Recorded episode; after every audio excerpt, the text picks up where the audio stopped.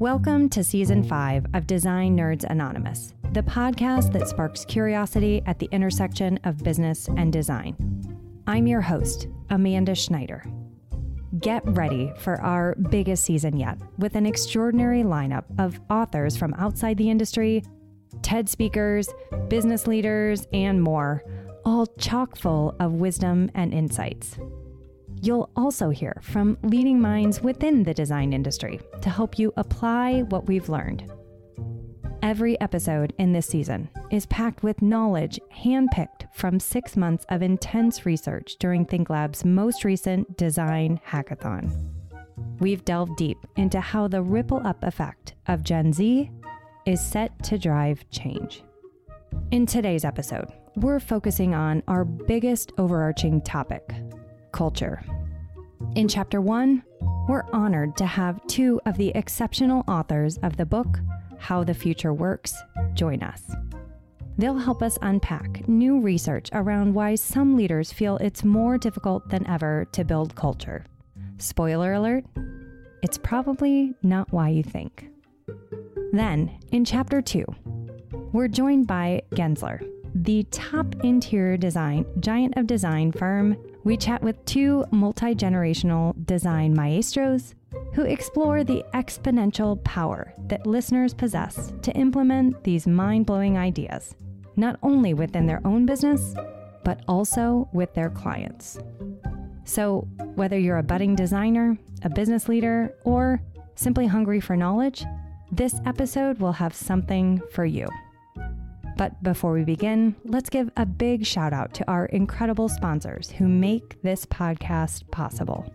Designers are specifying products, they're not buying them. There's a really different nuance between specifying a product and all of the ultimate requirements and goals that go into the project versus purchasing something. So, how does Mannington Commercial, as a partner, as a committed collaborator, serve them better? We want to connect with our customers in a way that brings meaning to what they're doing. That's another reason that our sales reps are out there supporting them. We should be putting time back in their day. How do we harness resources, technology, and people and relationships and really push that into creating more space and time in someone else's life?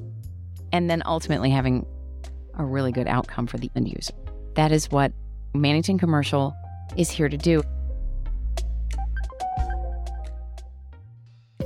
At ThinkLab, our mission is to help you navigate what's next. So we carefully select sponsors that you want to hear from, industry pillars who can contribute to these conversations in meaningful ways, like the Mart. I'm Byron from the Mart.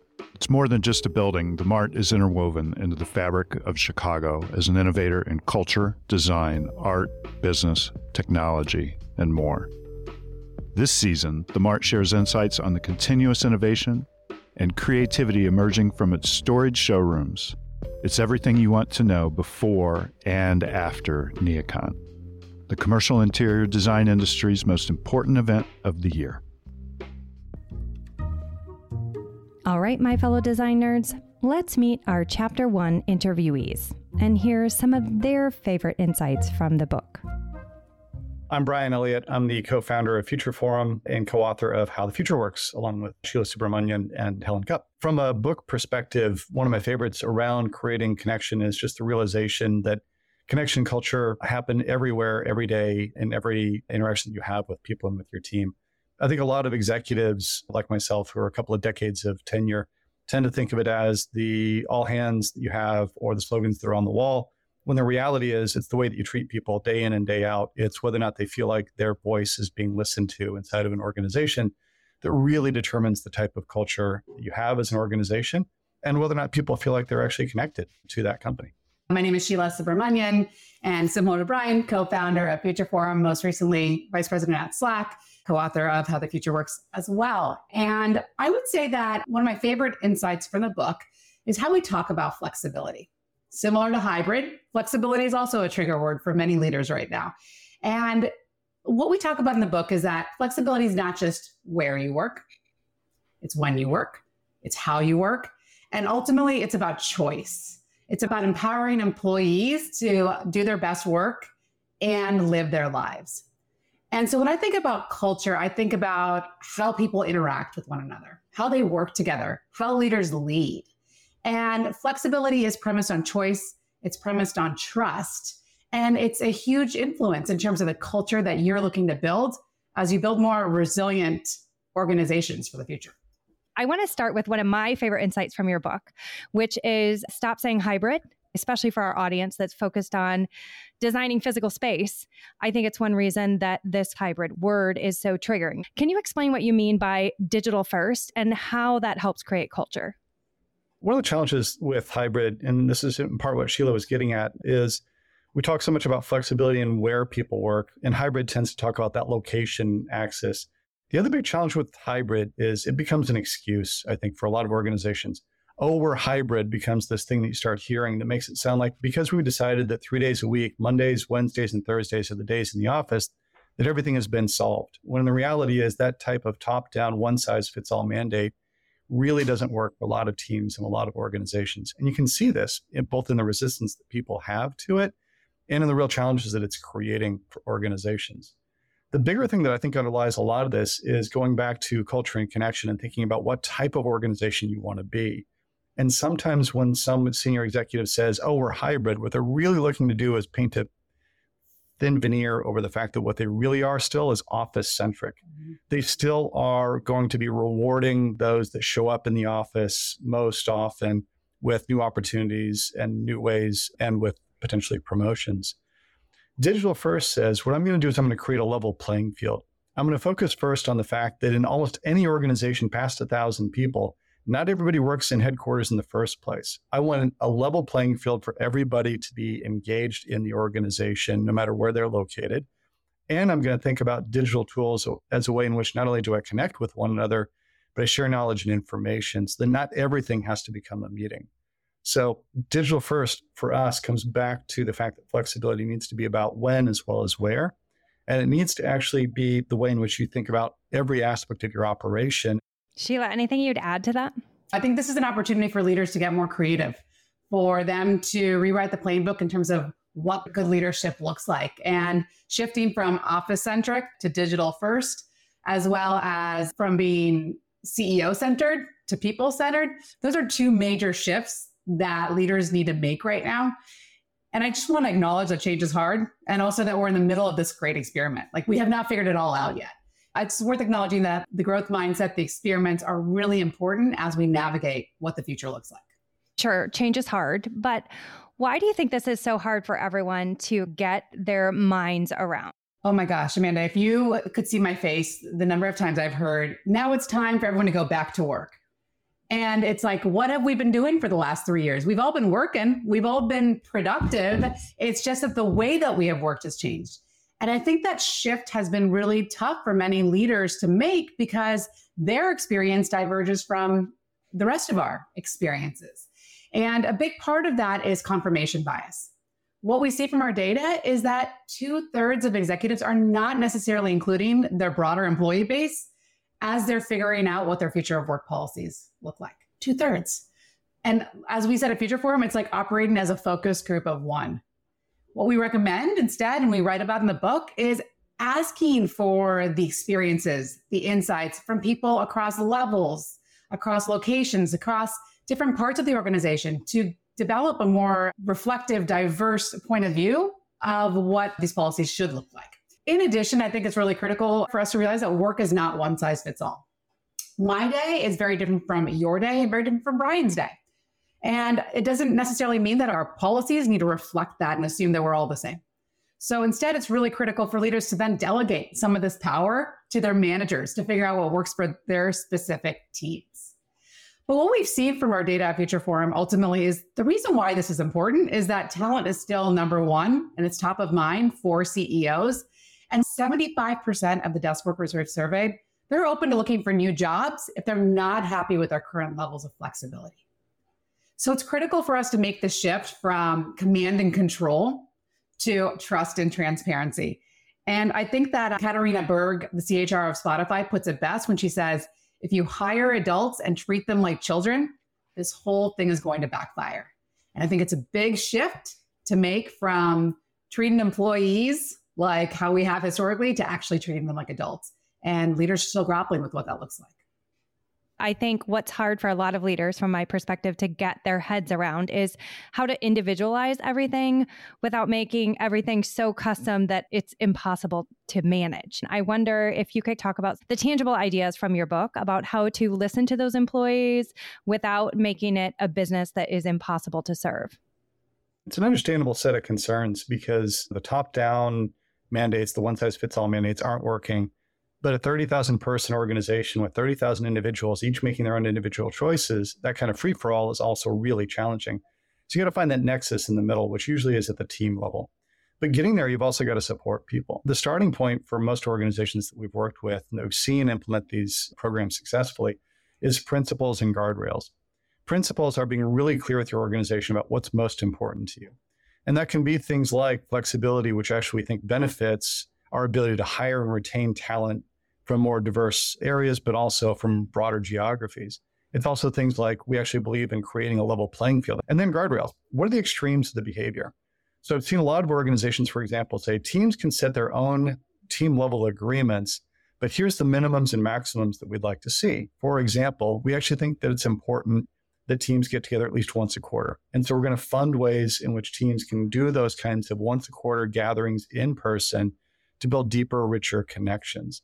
On the other hand, we know that executives need to lead by example, we, and we don't want the executives coming in five days a week. So we're going to put speed limits on the executives to help them lead by example in ways that are going to be instructive for the rest of the organization.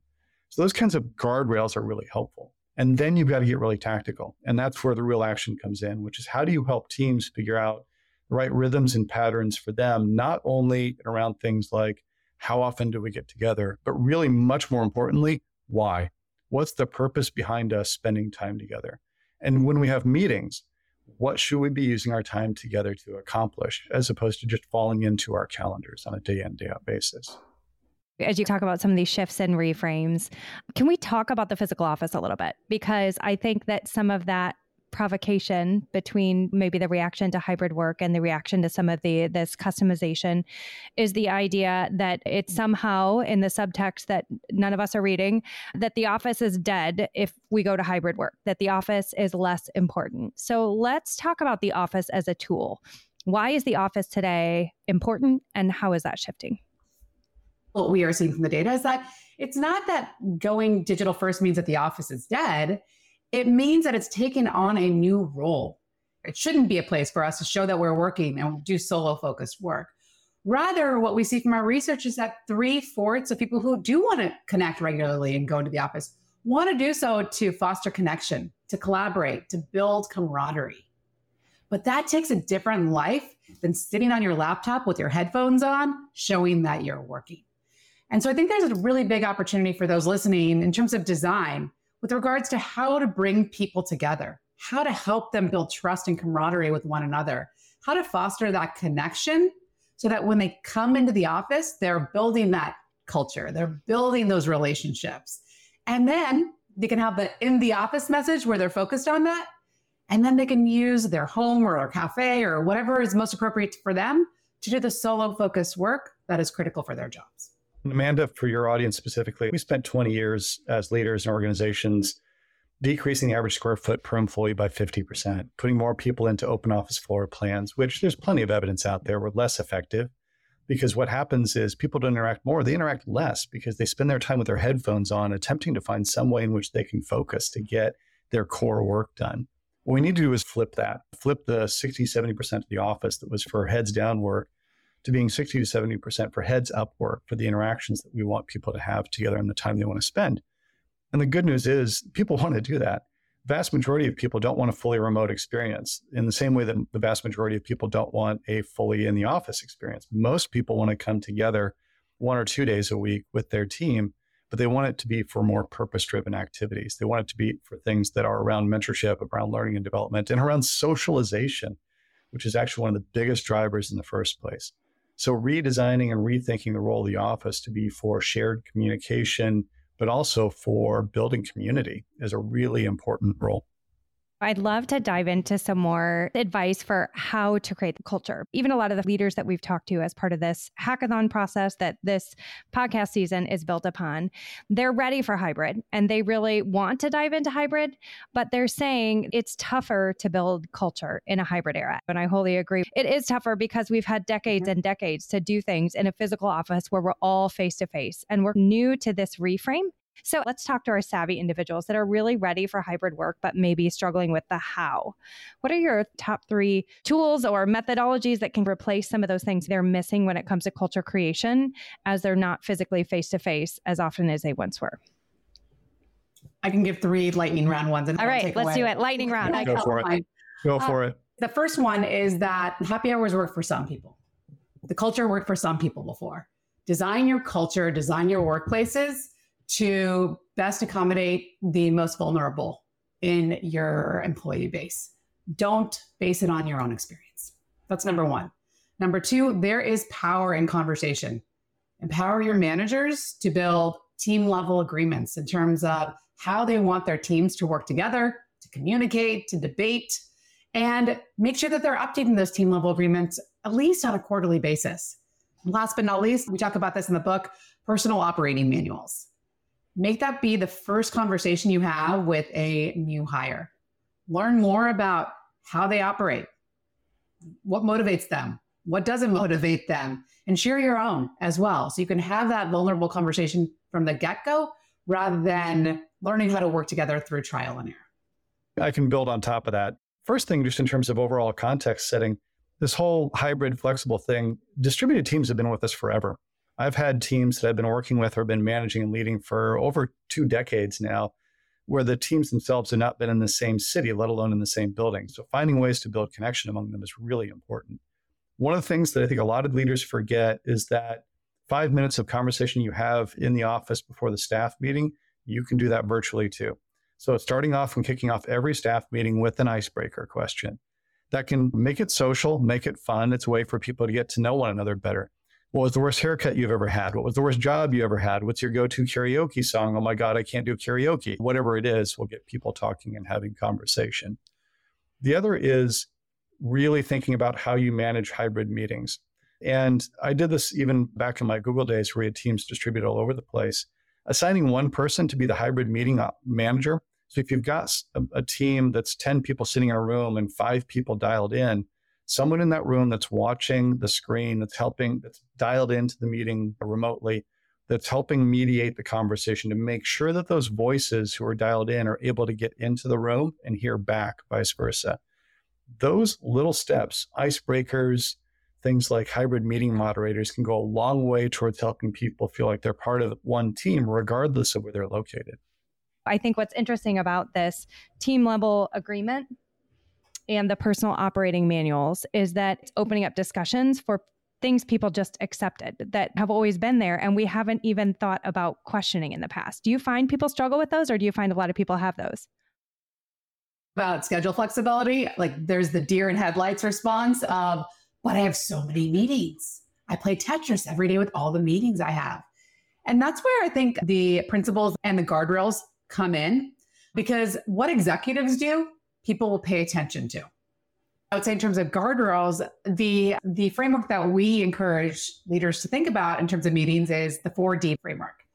If a meeting is to discuss, debate, decide something specific, or develop your employee, keep the meeting. If it's a around the horn or a check-in, bring it into your digital tools. Do it asynchronously. And what we have found with that 4D framework is that it actually eliminates over half of meetings that are usually like status checks and gives people the time to do their actual jobs. Meeting Tetris. That's fun.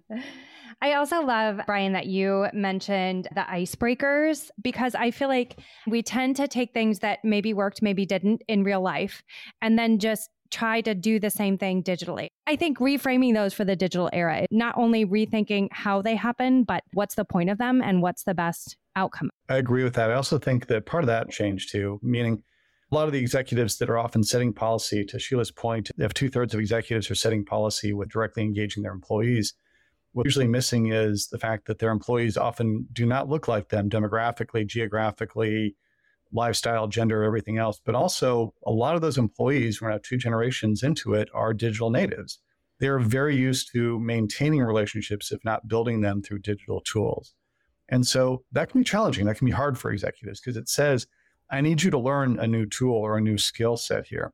I've seen and heard this a lot. This phrase that I get all the time. I feel like I have my finger on the pulse of the organization because not enough people are back in the office.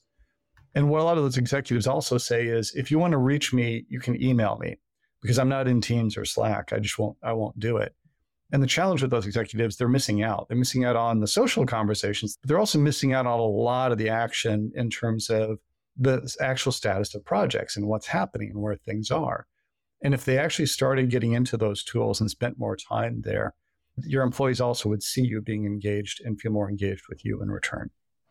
I think that's an important call to action to it's not only changing your people, it's also changing yourselves. I still feel like everyone is triggered also by the word digital. So I would love for either of you to react to why you think this digital is seen as such a negative, because I see it as a benefit for so many reasons.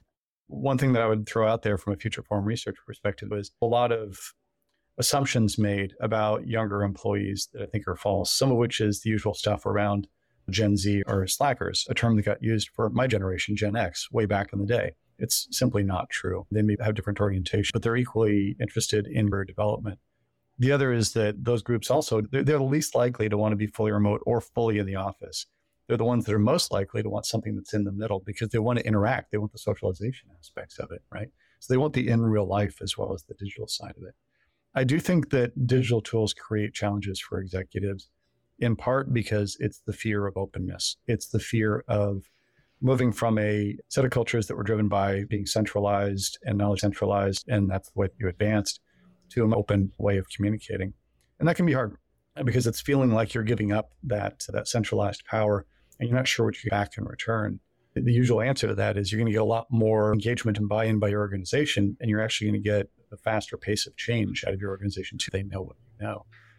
But that can be challenging on its own, let alone getting into all the potential challenges around employee engagement and culture and questions that people are asking about their employers around policies that they want executives to engage in through digital tools.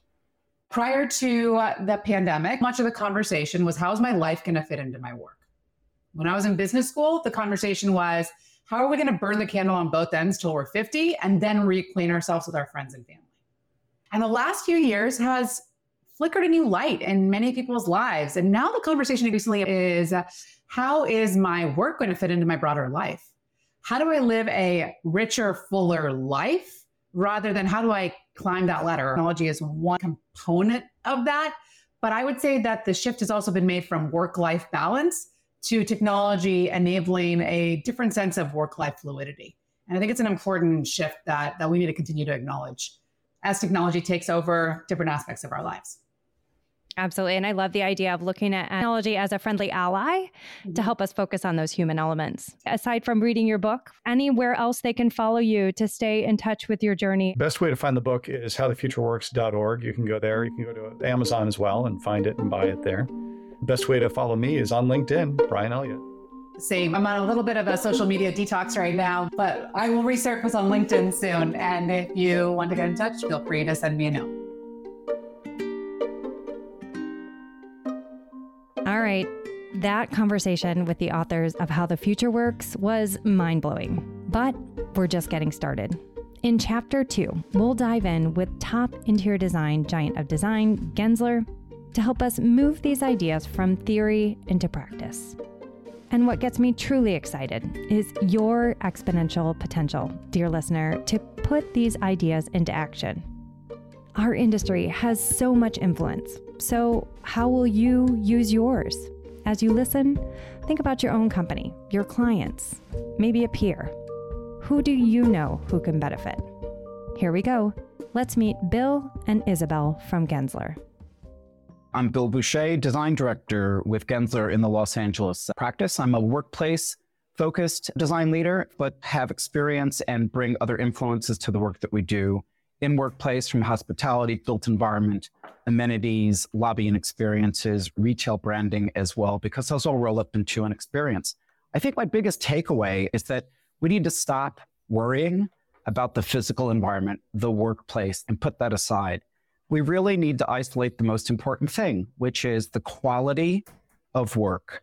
If we can focus on the quality of what work is and how work gets done and not the place that it is occurring in, I think we can make work better for more people. And it rises to the top of being the most important thing in terms of purpose driven focus to increase engagement and an experience of work, no matter where it occurs.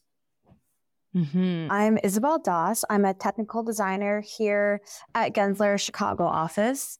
And being part of the Gen Z generation entering the workforce, I've only been here for a little over two years now.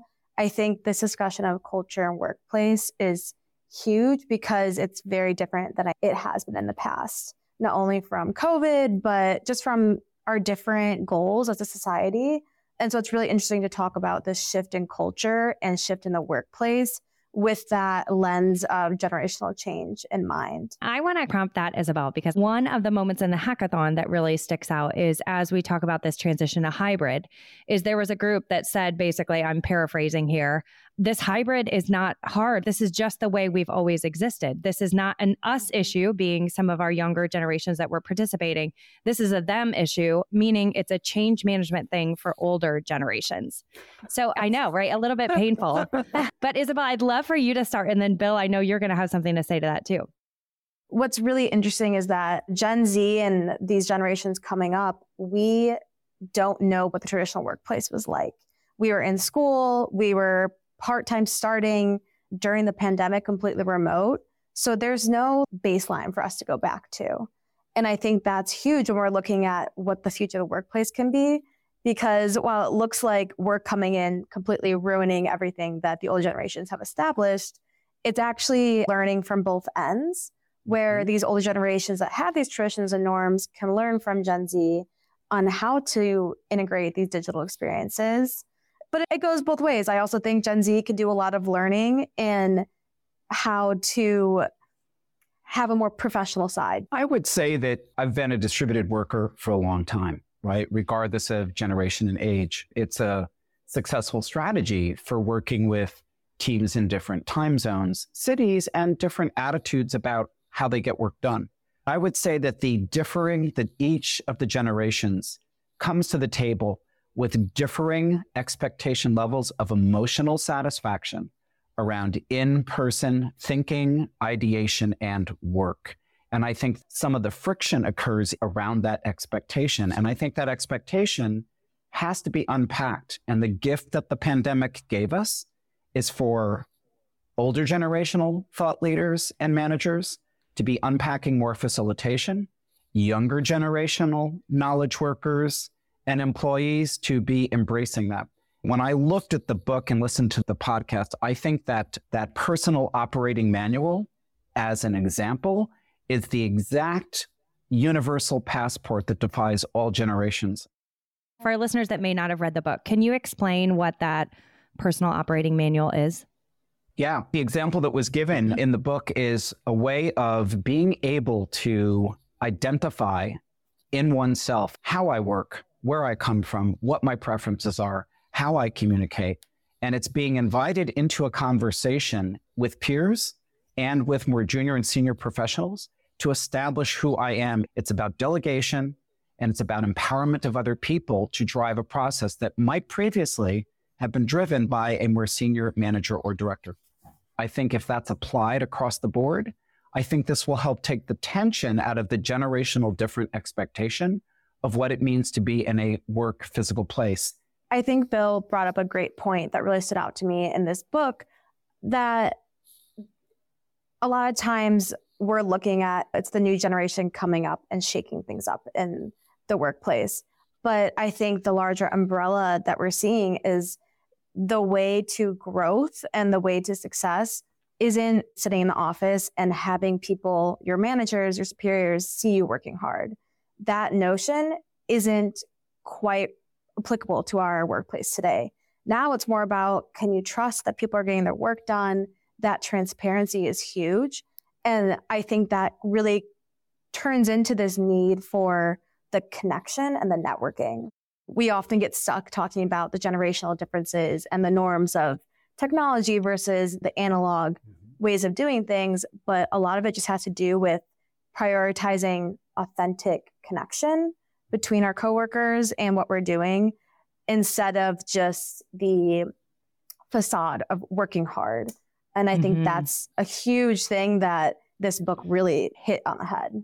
And Isabel, I want to build on something as well. I call this participation trumps mm-hmm. place. So participation, whether that's in person or virtual, really is more important than where the participation occurs. I think that's key. Mm-hmm. I think that's absolutely key. And we had one focus group attendee say this management by Panopticon no longer works, which is like the prison towers, if anyone else had to Google that word. And I think that was an interesting thing. We also heard from our Gen Zers as we were generating the ideas that came from this research. One of them was see and be seen. I am an Xer, just for clarification for our listeners. And to my generation, see and be seen would mean being in a physical place. But to mm-hmm. them, see and be seen could be being on a Zoom, it could be being active active in a chat, it could be on a Slack channel. There was a lot of different ways that they felt that they could be seen, and they were looking for advocates and opportunities to invite them into that room, be it physical or digital. I think that idea of seeing and being seen is really a barrier to that inclusivity that so many workplaces are striving for. Especially Gensler, we're pushing DEI so hard. That's mm-hmm. such a priority for us. And they also mentioned the book how you should be targeting with your culture building activities methodologies, targeting the most vulnerable groups. I think that's huge because they not they may not be the ones that are naturally being seen in the office. So you look at people that are part-time working or parents that are not coming to the office as much. They're still doing their work, but they're just not physically there. And so I think that's a huge way to push the culture of our work further when we're focusing on bringing up those groups that sometimes get hidden behind others. Mm-hmm. I think the door opener here is that an individual's presence can be redefined in a very positive way as a result of hybrid. So we're emphasizing a person's presence as opposed to a person's attendance. I love that you keep coming back to presence versus participation. I think that's really important, Bill. If I can throw one other finding in, Amanda, that also comes out of Gensler's workplace survey, our most recent one, as well as 22 and 21. We're a little concerned about another trend that we're seeing in some of our employee feedback and from what we're learning from our clients, which has to do with what I call the lacking of a tether. And so, for many people that became accustomed to working remotely, we're seeing some fallout. And we're seeing that there's a lacking of a tether about not having enough of the physical environment. And this is a growing finding about the importance of not a full return to a physical workplace, but a return to just enough of an in person experience. Because the impact of not having enough engagement with people is that it seriously is having impacts upon people's physical and mental health. I don't think the book talks about the unmet needs of distributed workers around this lacking of a tether, I think is a growing symptom that we need to address. That need for the tether is huge. And I think it's often twisted in a way that's saying you have to be in the office because that's how we used to work, where it can be better rephrased as you should see value in coming to the office mm-hmm. and being in person because it allows you to have X, Y, and Z. Personally, I think I was really compelled to go into the office after starting completely virtually, I wanted to meet my coworkers in person. It's a double edged sword. I get stuck on this a lot that Gen Z and these more digitally driven generations, we don't need to be in person to be learning, and we don't need that in person interaction. But the traditional workplace is set up to only do that mentorship and that culture building in person. So until the way we work and the way we build culture in our offices can be translated to a virtual environment, there is that need and that push for younger generations to go into the office. And I think it really focuses on the fact that focus work and that social component are separate pieces of our workplace. And can we switch the way we think so that mm-hmm. the office is the social area? And not, that's not just happy hours and the fun events, but team building and sitting down and working on a project together, that collaboration. I think that's where the office can really be a tool. Mm-hmm. And potentially, this is what's so interesting about this book and all these studies that it's always in flux. We're constantly learning and changing. So I say this right now, but to me, focus work can be done at home. And the collaboration and social aspect of our work should be prioritized in person. Isabel raised a really interesting point that a piece of that is because all of our workflows and work practices are built around a culture of being only in person, Right. especially in an apprenticeship model industry. I want to build on that. The Mhm. other important thing that I think the book doesn't talk about, there is a quality to that occurs in person that is quite different than what happens on camera. You bring up a great point, and this is something that I also felt was missing in this discussion because we talk a lot about how can managers and the higher ups in our firms restructure our workplace and our culture. We're restructuring because of these new changes that are coming in with new generations and new technologies. So, as someone who is in Gen Z and has only been in the workplace for about two years, I really want to know how can I advocate as a younger employee for this change? Because, you know, at some point, we can't rely on the trickle down effect to come from management and from higher ups. So, how can we be, in a positive way, burning the candle at both ends to get these changes integrated into our workplace? Because I think the younger generation has a lot of ideas, but quite often we're not ready or not comfortable speaking out and saying these things. I love the idea of burning the candle from both ends. So you've got the trickle down effect, which we should keep, we absolutely need. But how do you also leverage a ripple up effect of these younger generations? Bill, I'd love to hear your thoughts on that. I think the importance of, of Ripple Up is to make sure that there are no blocks or dams to the continuity of it. And so when you see momentum in a team where people start to take the initiative, right, you almost, as a senior director, manager, leader, want to step back and watch that happening and not interrupt the flow and be able to step in at just the right moment as it's reaching its next step to talk about things that might need to happen, things that want to be considered, other drivers that are going to be a part of that conversation. And by doing that and then asking people to take some ownership around bringing information back, you've already created a system of encouragement, promotion, and thriving, which allows for that to continue to happen. It's an incredible gift, right? It says that we are all on the same level. And again, this entire process, hybrid work, the gifts of the pandemic, it's about equity. It's about the playing field has been leveled in the workplace, and the workplace has become less important as a physical environment and more important as a tool for deliberate choice. What I think is so powerful about your saying, Bill, is was also mentioned in the book, and I think supported in a lot of the hackathon research that was done by ThinkLab that Gen Z and these younger generations, we want transparency. And I think we talk about equity. And so in this growth and trying to create change and how we work, just having conversations is a huge tool. And like you said, just asking teams, are you comfortable with this? What are your thoughts? Do you need my help? Can I leave? I think that's a huge strength that we oftentimes look past because we want to be just making big changes. I think that's exactly what we're trying to drive with this. And it's interesting because technically we're done with the research, but I want to think of this as the beginning, not the end, because this research was really a great foundation to drive those conversations. So I'd love to end with maybe just one thought. This can be something that we did not discuss here that you think is really important as we talk about this culture topic for our industry or even our clients to be thinking about. Isabel, maybe we start with you and then Bill, you can close us out. I think one of the things that really stood out to me in this book and in our discussion was this idea of work life balance. And in the book, they mentioned that we can think of it in a better way as work life fluidity.